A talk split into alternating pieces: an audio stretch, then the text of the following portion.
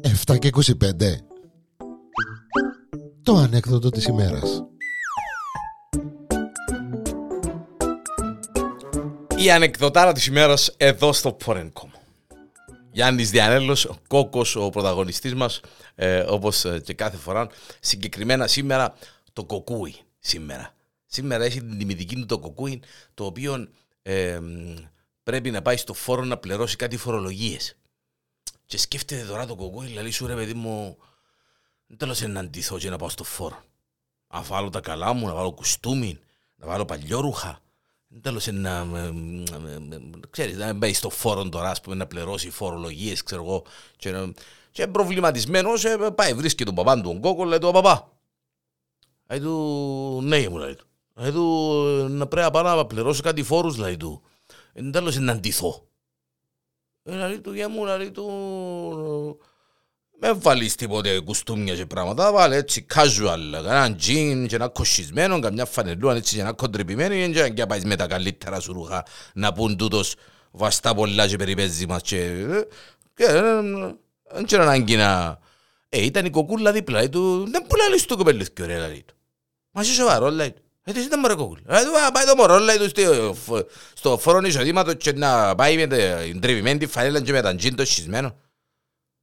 Ή μου για όνομα του Θεού λέει του, να πάρεις το έναν κουστούμι, γραβατούδας σου, το πουκαμισούδι σου, να μπεις μες στο φόρο εισοδήματος και να πούν μάλιστα κύριε μου τούτος είναι άνθρωπος συσταρισμένος, σοβαρός και ήρθε και ό,τι μας πει, ό,τι μας δηλώσει είναι σωστό να ας σε πάρουν σοβαρά, όχι να πάει η φανέλα την τρυπημένη και τον τζιν, το τρυπημένο, είμαι αρτός σου Θεέ μου, αλλά λέω να το πεις να βάλει φλιφλό ρε κόκο.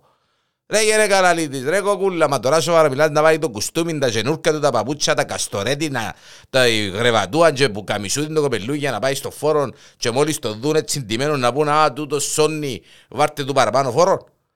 Συζήτηση για μí ο κόκος και η κοκούλα δεν μπορεί να φορήσει το κοκούδι για να πάει στο φόρο εισοδήματος και τα λοιπά και τα λοιπά, να είδε στο κοκούδι, όπα, όπα ρε κοπέλι. Εσυχίζετε με τέλεια. Εσυχίζετε με τέλεια. Ένα να πάω στη γιαγιά μου, την κοκούλα τη γιαγιά, να μου παραγγείλει και εσείς οι δυο με συγχύσετε με τέλεια. Πιένε στη γιαγιά σου λέει του ο κόκος, πάει το κοκούδι στη γιαγιά, ε, κάθε του και στη βεράντα η γιαγιά. Καλώς, όχι, μου, λέει της, γιαγιά λαλή της.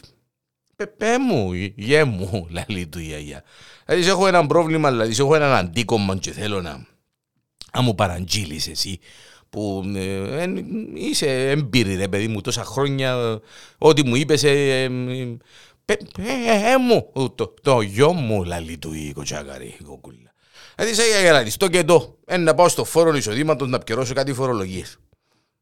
Να μου να, κάνω, να αντιθώ καλά, επίσημα, όμορφα, συσταρισμένα, με κουστούμι, γραβάτα κτλ. κτλ. Ξανά να βάλω τίποτα κανέναν τζίσσισμένο, καμιά φανελού αντρυπημένη, περκυμόνο.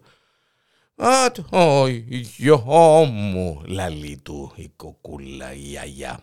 Το ίδιο πρόβλημα περίπου είσαι και η αρφή σου. Δεν πρόβλημα είσαι η αρφή μου η κοκούλα, λέει της γιαγιά. Ε, ε, ήταν ε, τότε πριν ένα δυο χρόνια που ήταν να παντρευτεί. Και ήρθε και λαλή μου, γιαγιά, την πρώτη νύχτα του γάμου. Εν τα εσώρουχον να αφορήσω άσπρον έτσι που να δείχνει ότι είμαι μια αγνή παρθένα κορούδα οξά να βάλω τίποτε μαύρο εσώρουχο σεξι ή δαντέλωτον να δείξει ότι είμαι τσαχπίνο πυρπιλιάρα σεξι κορούδα. Τι να μου τις είπες ρε να μου τις επαράντζιλες. Ε, ε, είπα της το γιο μου ο, ο, ότι και να βάλεις κόρη μου το τάχτηρι εν το γλιτώνεις. Ότι και να φορέσεις γε μου το τάχτηρι εν και γλιτώνεις το που το φορώ.